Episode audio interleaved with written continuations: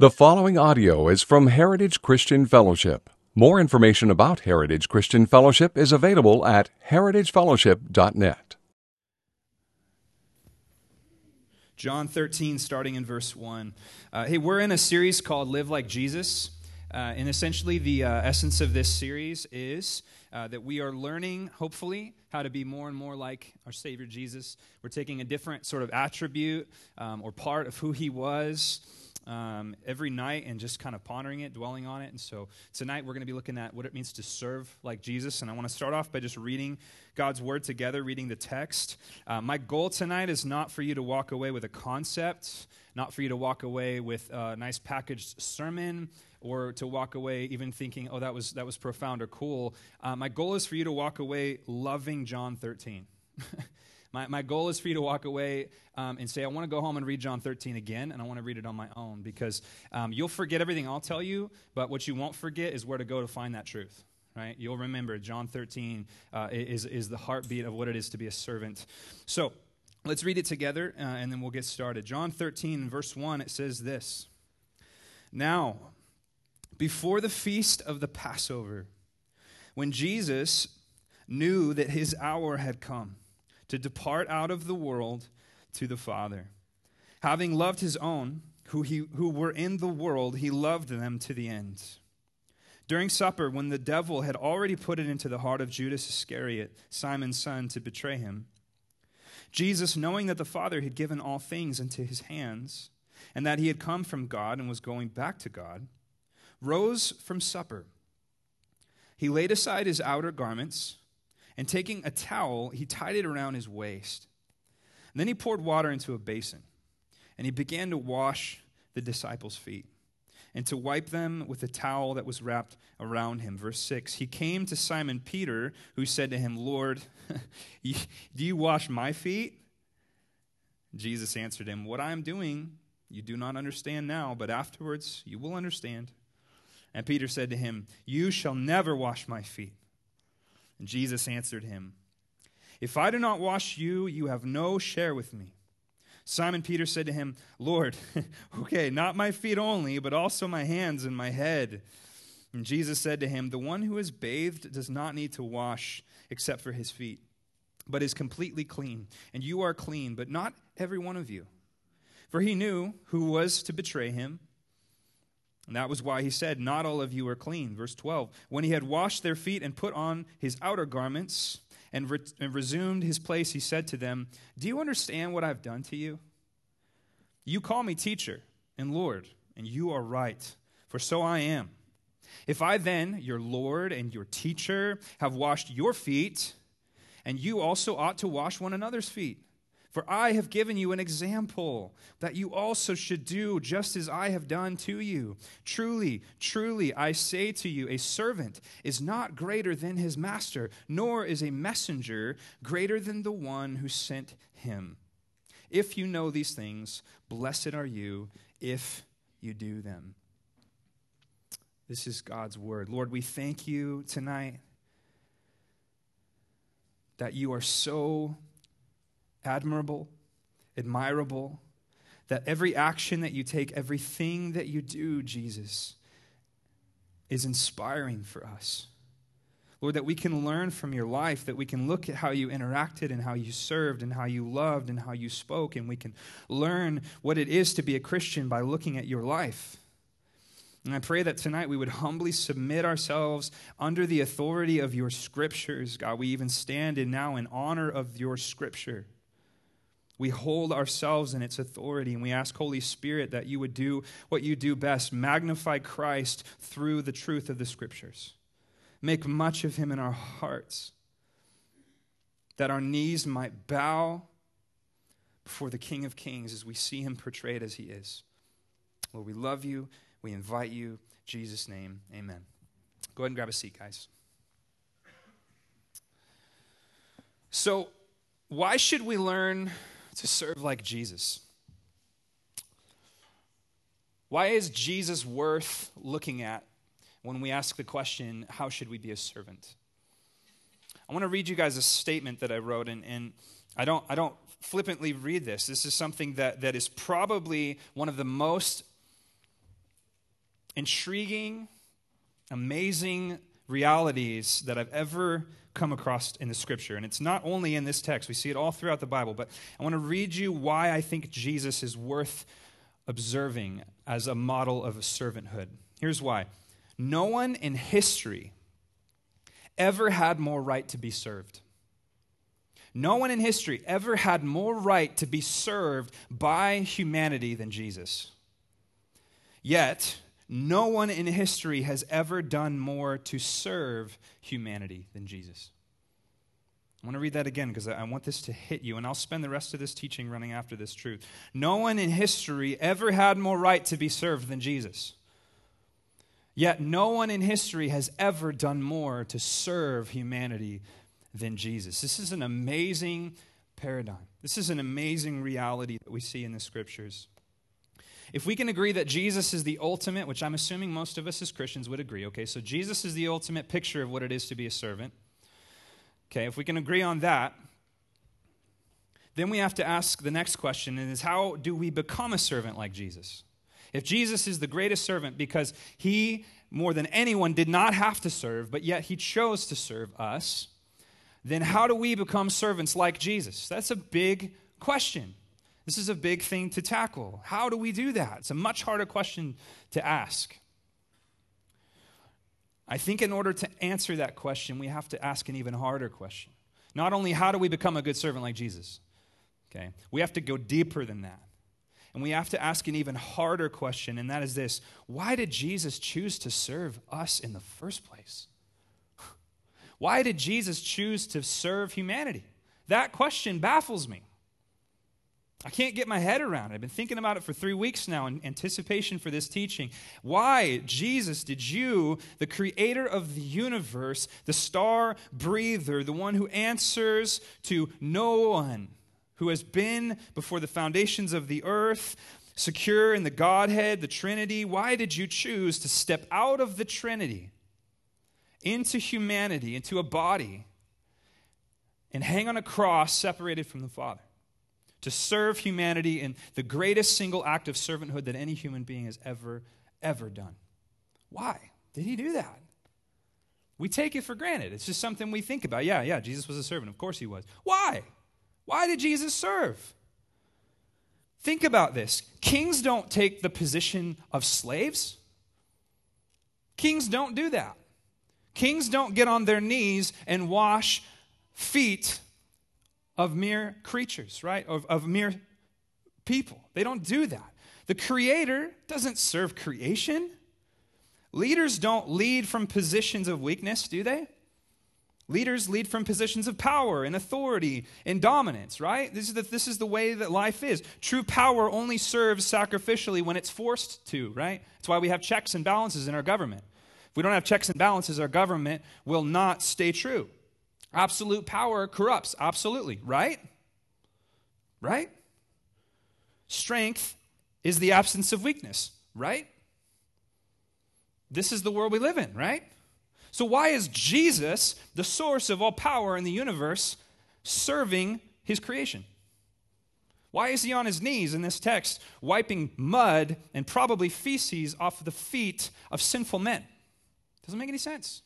Why is he serving humanity? It's a really tough question. Jesus, all of these paradigms that I just listed, Jesus busts those apart in this text.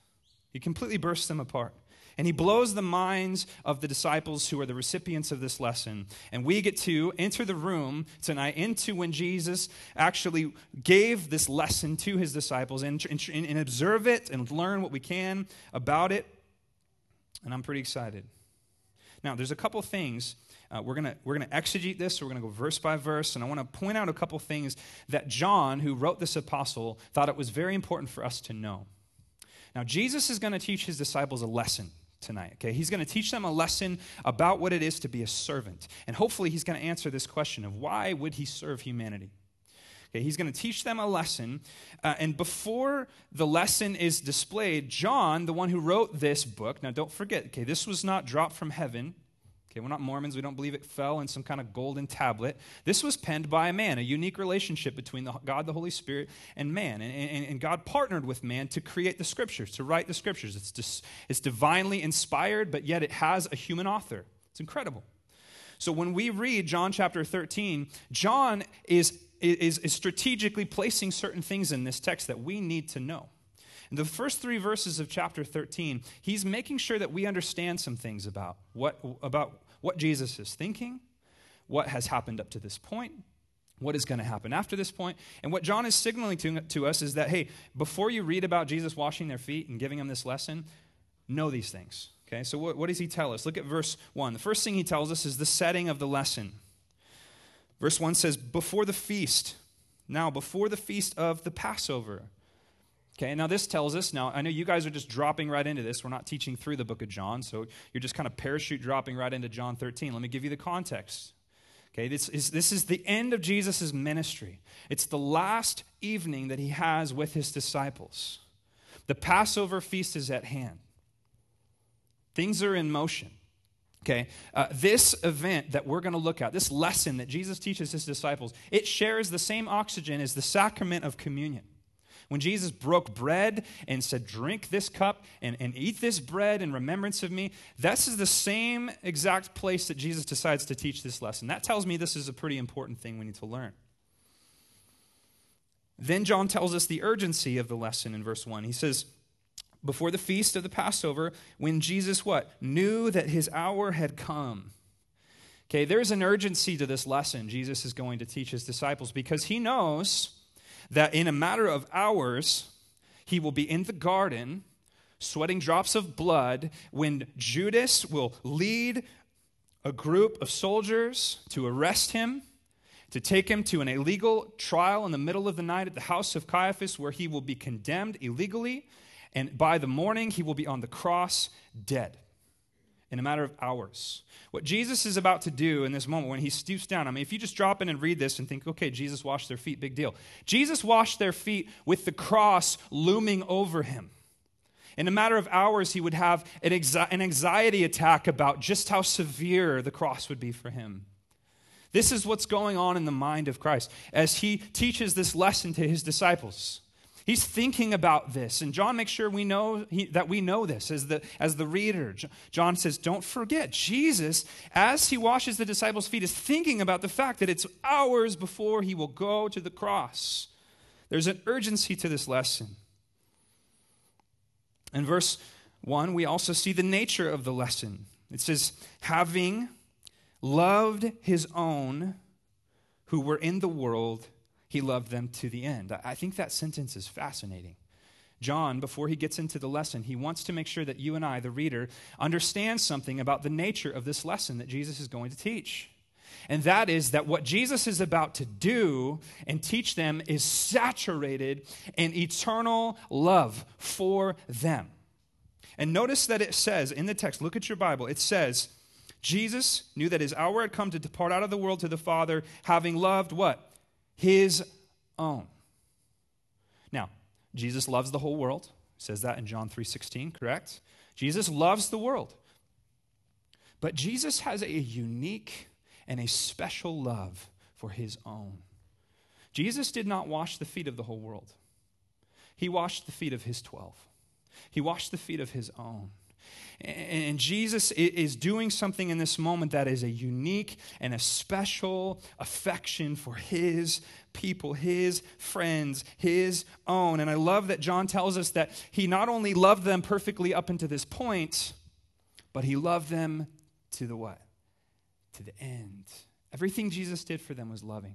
It was perfect love. Listen to what Arthur Pink, the commentator, said about this passage. He said, quote, He loved them to the end not only unto the last, but to the furthest extent of their need and of his grace. He knew that Philip would misunderstand him, that, that, that three of them would sleep while he prayed and agonized, that Peter would deny him, that Thomas would doubt him, that all would forsake him, yet he loved them unto the end. And so it is with us, dear Christian reader. His own are the object of his love. Unto the end is the extent of his love. He loves us unto the end of our miserable failures, unto the end of our wandering, the end of our backsliding, unto the end of our unworthiness, unto the end of our deep need. Jesus bared with them until the end. And what he does in this lesson that we are going to hopefully learn tonight is not done for no reason. It is done because he loves them immensely. He loves them immensely. And what he is about to do in washing their feet is simply an anticipation of what he was about to do on the cross. Right now, I'm showing you my love by washing your feet. In a matter of hours, I will show you my love in a way that you will never fully understand by giving my life for you. He loved his disciples. He said, Greater love has no man than this, that someone lay down his life for his what? For his friends. They were his friends, they were his own. This is the way Jesus thinks about you. Did you know that, believer? You are his own. He has loved you. He is loving you. He will love you until the end. Everything that He does is calling you to obedience, even the hard times. Everything He does is out of love for you. He loves you and will love you till the end. We also see in verse 3 the demand of this lesson that He's going to teach. This verse is fascinating to me. It says in verse 3, look at the text, it says, Jesus knowing that the Father. No, notice what, what John is doing. He's saying, Jesus knowing that. Jesus is thinking about this. This is what's on his mind. Before he gets up from the table to wash his feet, he's thinking about this. This is what's, I mean, you guys ever had something intense on your mind? You can't think about anything else? You're trying to have a conversation with someone, you're trying to go to work, you're trying to do, and there's something that is completely consuming your brain. John lets us know. This is what's on Jesus' mind. He says, Jesus knowing, verse 3, that the Father had given all things into his hands, and that he had come from God and was going back to God. There is a stewardship that has been placed on the back of Christ in this moment that he is not taking lightly. Jesus knows that, that his entire 33 years as a human, fully God, fully man, his entire 33 years have been leading up to this moment and that for th- this certain amount of time, the Holy Spirit has been with him, has been empowering him, has been leading him. The Father has, has been leading him and guiding him. But there's coming a moment in just a little bit where God will turn his back on Jesus. Where, where God, eh, the Father, and God the Son will be separated for the first time in eternity that we know of. There is a separation between God the Father and God the Son. And Jesus is thinking about this, is stressing to him. If you don't believe me, look at how he reacted in the garden. It's stressing to him. This stewardship has been given to Jesus to purchase his church, to purchase his bride. And what he's about to do in this lesson he's about to teach is, is done with the weight of the stewardship of his church that he is going to pay for, his bride, the kingdom that he is about to purchase. It's on his mind. Do you know why CEOs and presidents and, and things like that get paid good money?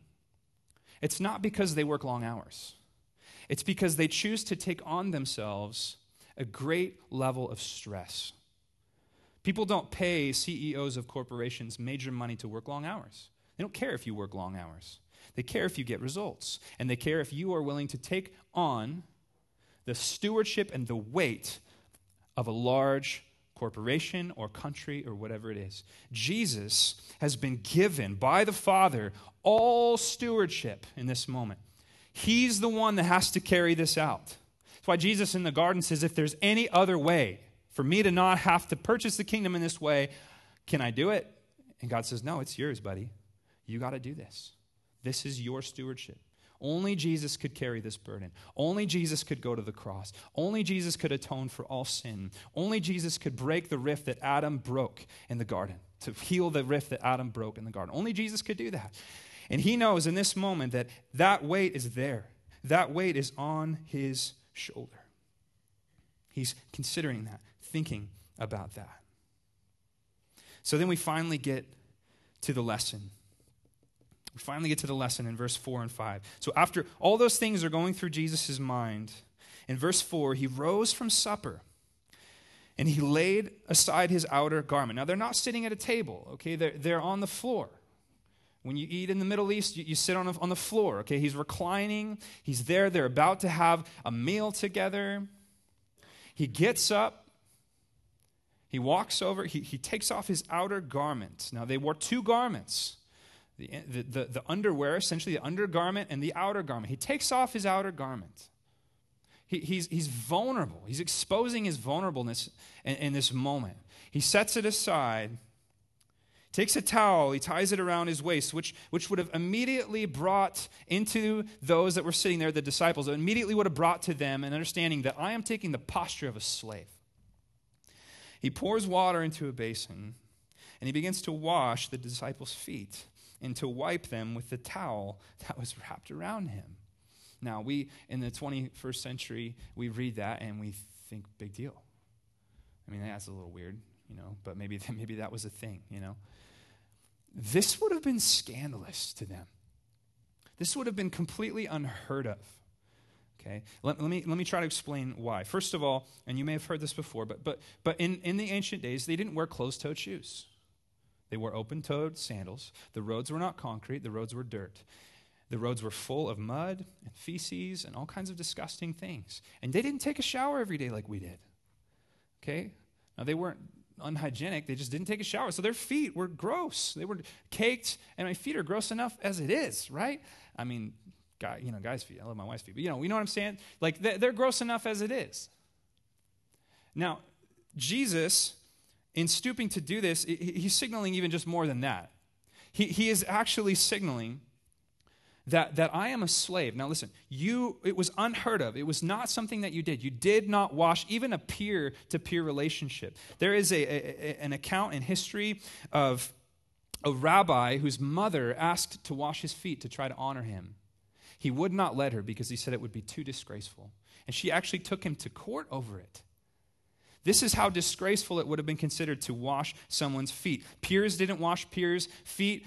Um, the only people that were allowed to wash feet were Gentile slaves or women slaves. A Jewish man, even if he was a slave, was not allowed to wash another man's feet. It was too dishonorable. This was a low position. This was not something that you did. Now, every single one of the disciples would have been extremely uncomfortable because Jesus isn't even just a peer, Jesus is their rabbi. And they know by this time that he is Messiah, he is the Lord. And here is Jesus on his knees wanting to wash their feet. Everyone would have been so tense. What is going on? Why is he doing that? This is awkward. If they had the word then, they probably would have used it. This is straight up awkward. Why is Jesus doing this? This doesn't make any sense. It's scandalous. And Jesus knows that. And he chooses the severity of this illustration to teach them a very important lesson. Now, I want to skip ahead to verse 12, and I want you to read Jesus' explanation of the lesson with me once again. Verse 12 When he had washed their feet, put on his outer garments, and resumed his place, he said to them, Do you understand what I've done to you? And I'm sure they're all wanting to know. like, we'd love to know why you just did that because that was totally weird. He says, You call me teacher and Lord, and you're right, for so I am. If I then, your Lord and teacher, have washed your feet, you also ought to wash one another's feet. For I have given you an example that you also should do just as I have done to you. Truly, truly, I say to you, a servant is not greater than his master, nor a messenger greater than the one who has sent him. If you know these things, blessed are you if you do them. What is Jesus trying to get across here? What is the lesson that Jesus is trying to teach that is so important? The first thing that Jesus says in this is, is he, notice he says, I'm not a slave. He makes that abundantly clear. He says, Do you understand what I've done to you? He says, You call me teacher and Lord? And you're right. I am teacher and Lord. He does not debate that. Jesus isn't trying to say that, oh, I'm a slave. He's not trying to say that at all. Jesus is not their slave. Jesus is the creator of the universe. All things were made by him and for him. Okay? Jesus will rule and reign from, from a throne eternal someday. He is their Lord in every possible way. And Jesus does not refute that. He says, You call me Lord, and you are right. So the first thing Jesus wants to get across to them is don't even think for a second that I'm trying to say that somehow you you know I'm subservient to you. I'm not. It's not what he's trying to say at all. He's also not trying to say that the disciples are slaves. He's not trying to say that they should be slaves or calling them to be slaves. He, he, John 15, 13, just a chapter later, he, he says, No longer do I call you servants. For servants do not know what his master is doing. So he's not calling them to become slaves. He's not calling them to do that necessarily. Romans 8:12, Paul says, "We are not debtors to the flesh." Okay? So you and I as believers, we don't we don't we don't owe anything to anything in the world. We are completely free. We are not debtors to the flesh, for you did not receive the spirit of slavery to fall back into fear. So don't, don't misunderstand. Jesus isn't saying that, hey, you need to go become a slave. It's not what he's saying. He's saying, you're free. I'm God. He's saying, you are adopted. So why is he doing that? Why, why is he washing their feet? Here's the reason a true servant is to go low when you could go high. What Jesus is saying here is he's saying that what it really means to be a servant is not someone who is, is bound to servanthood, someone who has to serve, someone who has to get down on their feet uh, on their knees and wash feet. A servant is not someone who's bound to that. A servant is someone who isn't bound to it but yet chooses to do it anyway. A servant is someone who has power but sets it aside and chooses not to use it. A, a servant is someone who is powerful but can still stoop to become a servant. Look at, look at what he says.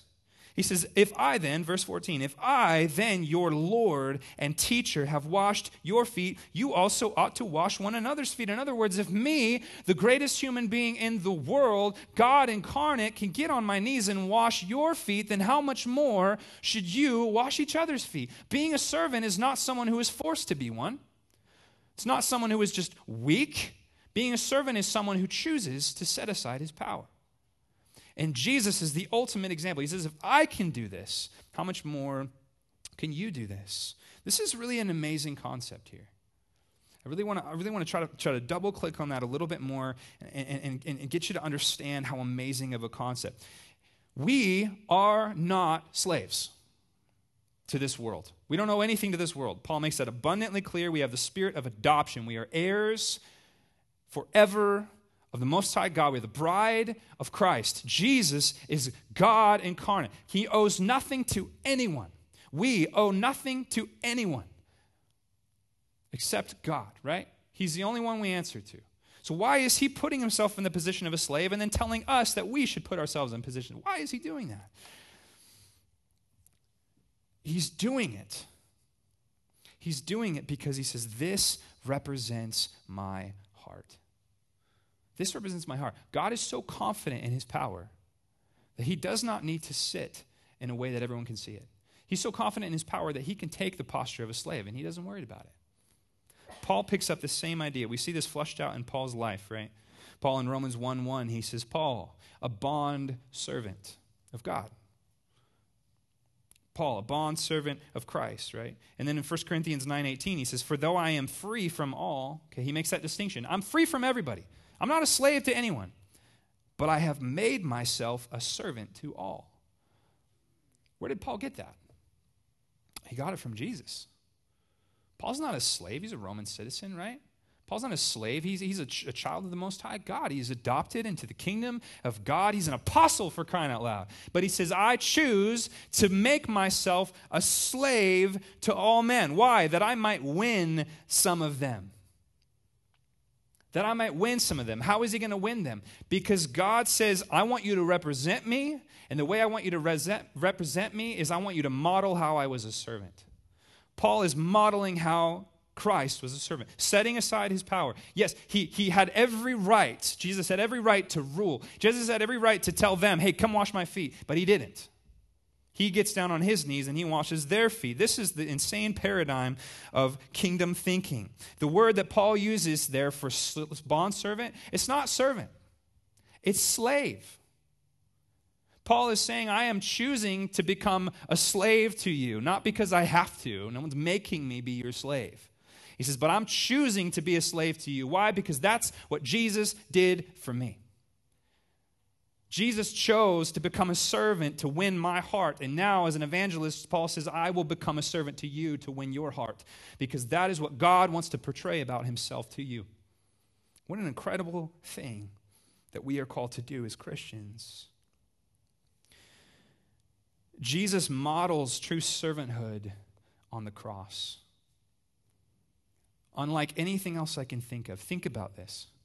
Jesus chose on the cross to become the refuse of the earth, to become sin, to become the things that you and I have done that are unspeakable. He chose to become sin so that you and I could be cleansed of our sin. He chose to set aside his power and allow the creature to destroy him physically, to ruin him. He, he set aside his power and allowed human beings to mock him, to spit on him.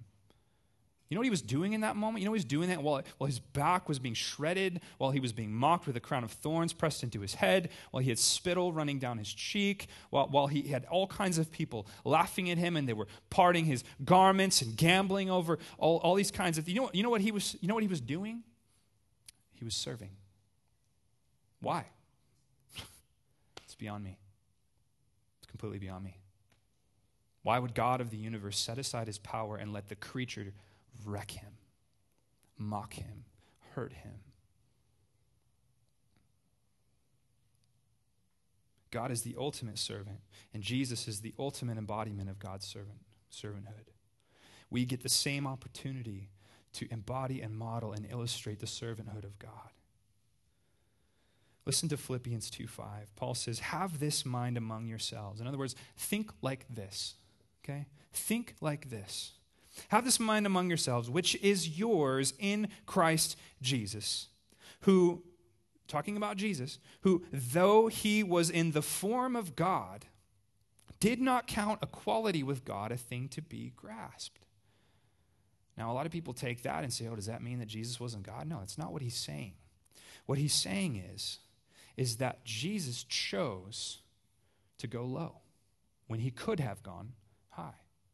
Jesus chose to set aside his power. Listen to what Paul says. He says, He did not count equality with God a thing to be grasped, but made himself nothing. He made himself nothing. He chose to become nothing. No one made him do it. He chose to become nothing. He chose to submit to the Father. He chose to set aside his power and endure the wrath of God, the, the, the, persecution of man. He chose to do it, taking on the form of a servant or doulos, slave, being born in the likeness of men and being found in human form. He humbled himself by becoming obedient to the point of death. What a servant. He paid for the sin of man by allowing the worst of man's sin to wreck him. The worst possible thing man could think of to crucif- was to crucify someone. The most worst way of murdering someone anyone could think of was crucifixion. The ultimate illustration of the evil heart of man, Jesus said, I'm going to use that to save you. I'm going to use you to save you from the very thing that makes you want to kill me in the first place. What a servant. And what Jesus is doing in that moment is he's wiping mud off the feet of these disciples, is he's showing them in a small way what he's about to show them in about eight hours, 10 hours. Ah, he loved them to the end, man. What a servant. What a servant. Jesus not only modeled his servanthood in the cross, he also modeled his servanthood in the incarnation that he set aside his divinity. He was still God, but choosing to inhabit a human body, choosing to set aside his power for 33 years and walk in a human body was a great and amazing testimony of a servant. Now, four quick implications to this for you and I, because that's all very theological. Okay, so yeah, Jesus is a great servant. Okay, what does that mean for you and I as Christians? Four quick implications if you're taking notes. Number one, a true, serv- or true servanthood is the call of the Christian, regardless of whether you want it to be or not. Okay? The call of Christians is to do exactly what Jesus did and to say, Yes, I may have authority, but that doesn't mean that I am to exercise it. Yes, I may have preeminence over certain relationships. That doesn't mean that I'm supposed to exercise it. You might say, My family's not serving me. My wife is not loving me. My wife is not responding to me. Uh, my church is not giving to me. My church is not serving to me. My employees are not respecting me. My friendships are not honoring me, so I will not serve them. You, as a believer, are to serve regardless of whether or not they are deserving. Jesus served those that were beating him by going to the cross to pay for their sins. We are to serve regardless of whether or not someone deserves it. Consider this Jesus is about to go to the cross. If there's ever a moment where he should be able to sit and get a foot washing, it's right then. How many times, you know, you get home or whatever and you say, like, if ever there was a time that I should just be served right now, I a long day, it's hard, why do I need to get up and serve? Why do I need to serve? Why can't someone serve me? Jesus is about to go to the cross and he takes that moment to get on his knees and serve. That's the moment he chooses to do it. If we think for a minute about what we deserve, it, it will completely keep us from being servants. The second thing I want you to, to, to maybe write down is true servanthood is Jesus' plan of, of representation to the world. Okay. Us, the way that we serve each other, the way that we serve the world, is how God intends to share the gospel with the world. In verse 20, which we didn't get to, he says, Truly, truly, I say to you, whoever receives the one I send receives me. And whoever receives me, the one who sent me. This is this is Jesus' conclusion to this, um, this foot washing. In other words, he's saying, The reason I'm doing this is because I'm going to send you out to represent me. And if, if you're going to represent me, you got to get this right. So, church, listen. If we're going to represent Christ, we have got to learn to be a servant like Christ. We have to understand how to be a servant like Christ. We are ambassadors of Christ. And here's the craziest thing when I think of an ambassador and what an ambassador is supposed to represent, I think that ambassador must represent the full power of that country. So if we send an ambassador over to North Korea, man, that ambassador better come just showing that we have power and that we will knock them out if they decide to shoot a nuclear bomb, right? I mean, like, you better just represent power, right? So you and I are the representatives of the kingdom of God. Is that how God wants to be represented by you and I? Strangely, no. He says, I don't want you to represent my power. I don't need anyone to represent my power. Look at the stars. He says, Christians, believers, I want you to represent my willingness to set aside my power. That's what I want you to represent. That's how I want you to be an ambassador for me. That's what will illustrate to people the heart of God. You are a representation to the world of the servanthood of God, just like Jesus was. Number three, True servanthood is required of believers at every socioeconomic level. Okay, Here, here's where this, this, this starts to really hit home. Okay, so, so you think, um, okay, a servant just means I have to submit to whoever's above me, right? No. Being a servant means that at every level that you are, whether you're the boss or whether you work for the boss, whether you're the father or whether you're the kid, this is what Paul says in Ephesians 5 and 6. He starts talking about submission and, and serving. And, and he basically says, he says, Slaves, honor your masters. And the masters go, Yeah, that's right. And then he says, Masters, take care of your servants, serve your servants. And then he moves into to, to, children. He says, Children, obey your parents. And the parents go, That's right. Serve your parents. Listen to your parents. Obey your parents. And then he doesn't stop there. He says, Parents, don't provoke your children to wrath. Yeah, Children need to serve their parents, and parents need to serve their children. There is no relationship on this earth that does not have a sense of submission. Every relationship. He says, Wives, submit to your husbands. The most culturally uh, scandalous thing you could possibly say nowadays, right? Wives, submit to your husbands. Man, that's terrible. Yeah, and husbands, serve your wives like Christ loved the church. You think you're getting off the hook? Everyone is to serve. Whether you're in the leadership position or the following position, you are to serve. All of us are to submit.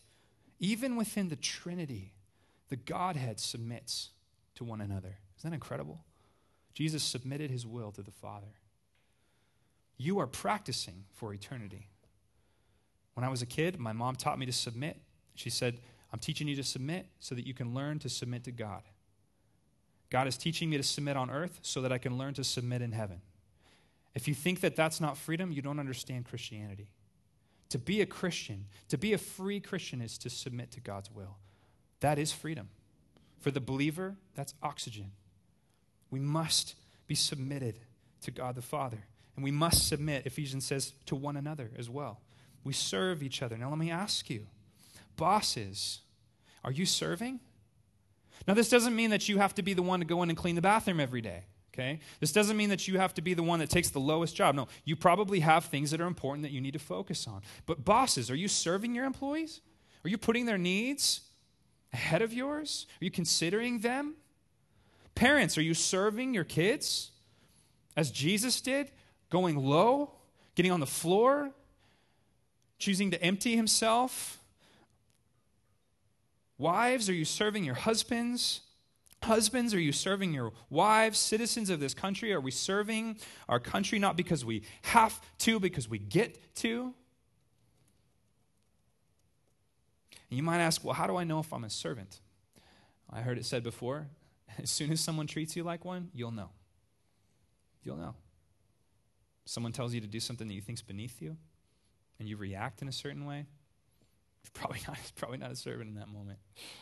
It happens to me all the time.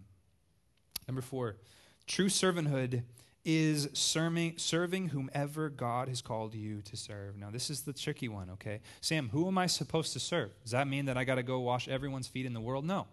Jesus washed the feet of his own. And then he told them what? To wash the feet of what? Each other. Okay, so now I'm not saying that you got to go serve everyone, but you are to serve whom God has put in front of you to serve. If you are married, you serve your spouse. I don't care what they've done to you, you serve them. You are called to serve them. You are called to serve your kids. You are called to serve those that you are in relationship. You are called to serve the body of Christ, regardless of how much you don't like them. Regardless of how much you feel like your church has hurt you, you are called to serve that church the way Christ served his. The reason that I'm getting that from this text is because who else did Jesus' what, what other person's feet did Jesus wash? He, he didn't just wash the disciples that were true and righteous.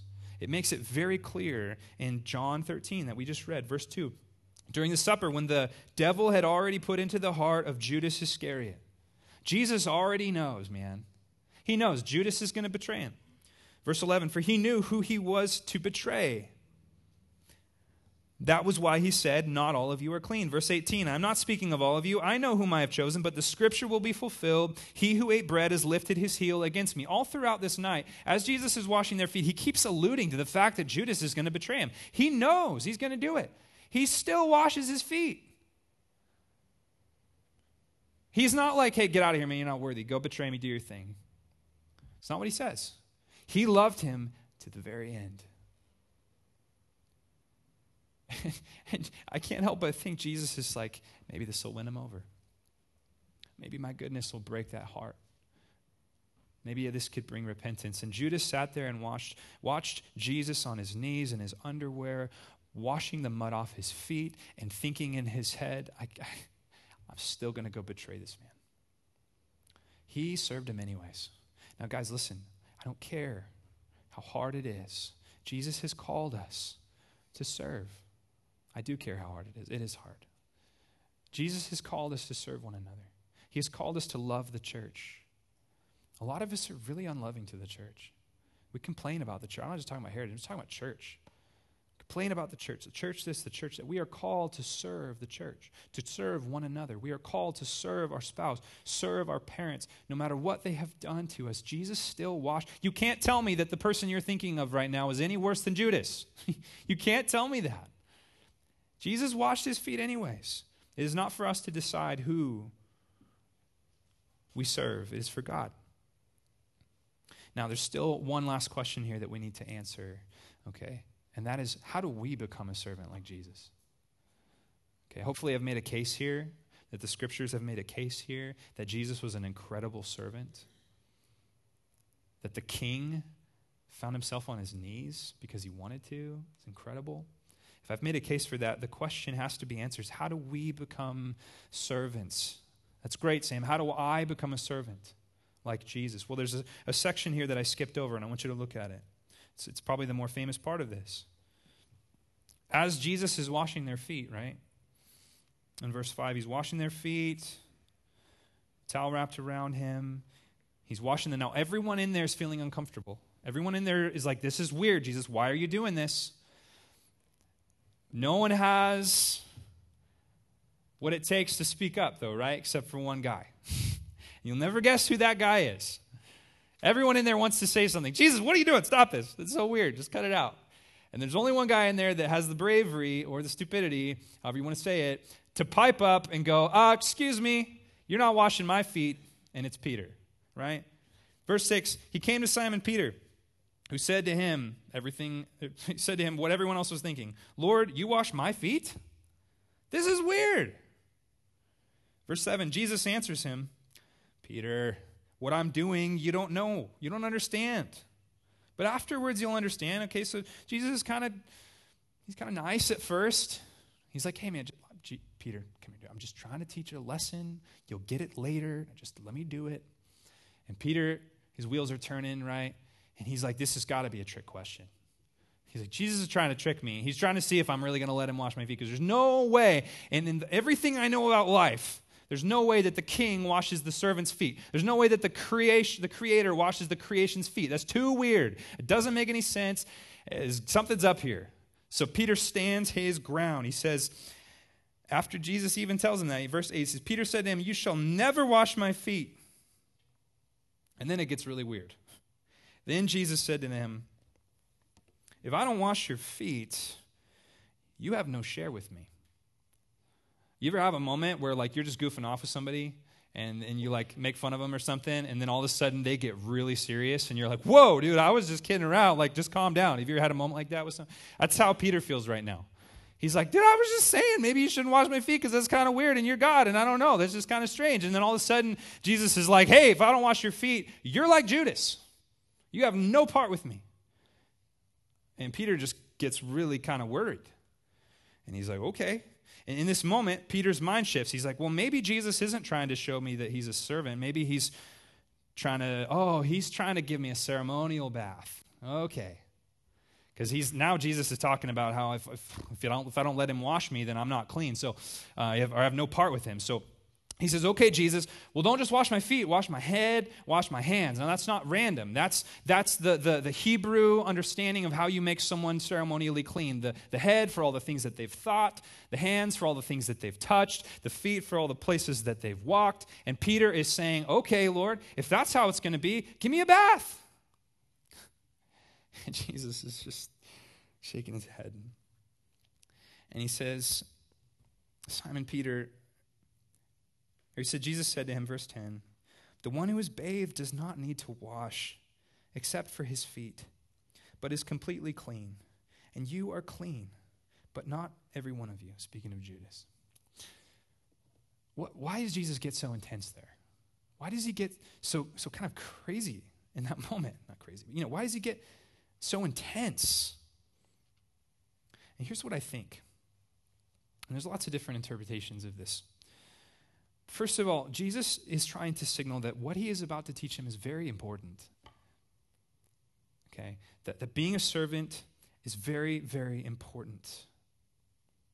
Everything to do with how important this it, it's to be I'll say it like this To be a true servant like Jesus, you must first truly be served. To be a true servant like Jesus, you must first truly be served. And what Jesus is saying in that moment is he's saying, Peter, if you don't let me serve you, you can never be served.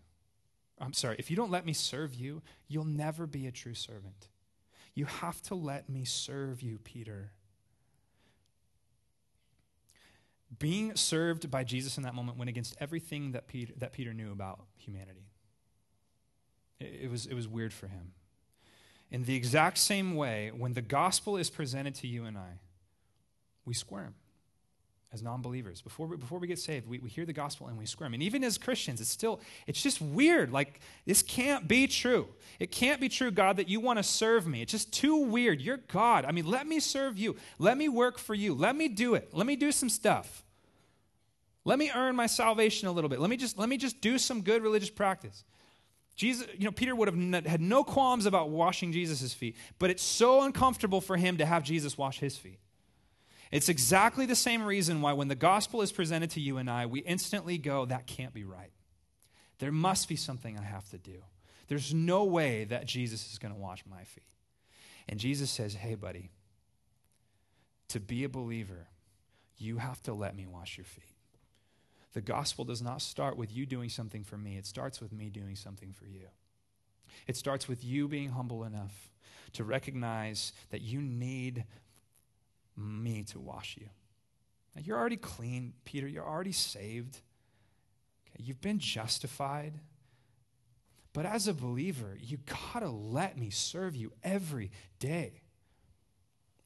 There, there's a, a, point in the Gospels earlier where the disciples are arguing about who's going to be best. And they come to Jesus and they say, Hey, who's, who's to be the greatest? Who's to sit at your right hand? And you know what Jesus does? He goes and he picks up a kid and he says, You got to be like this. Why does he do that? He does that because a kid has to be served. A kid has, a kid can only survive, can only exist if his parents take care of him. What Jesus was trying to say is, he says, if you want to be great, you got to be like a kid with me. You got to depend on me every day, every minute, every hour. Okay? I love what Jeff always says. He says that, that you know, we raise our kids to move out.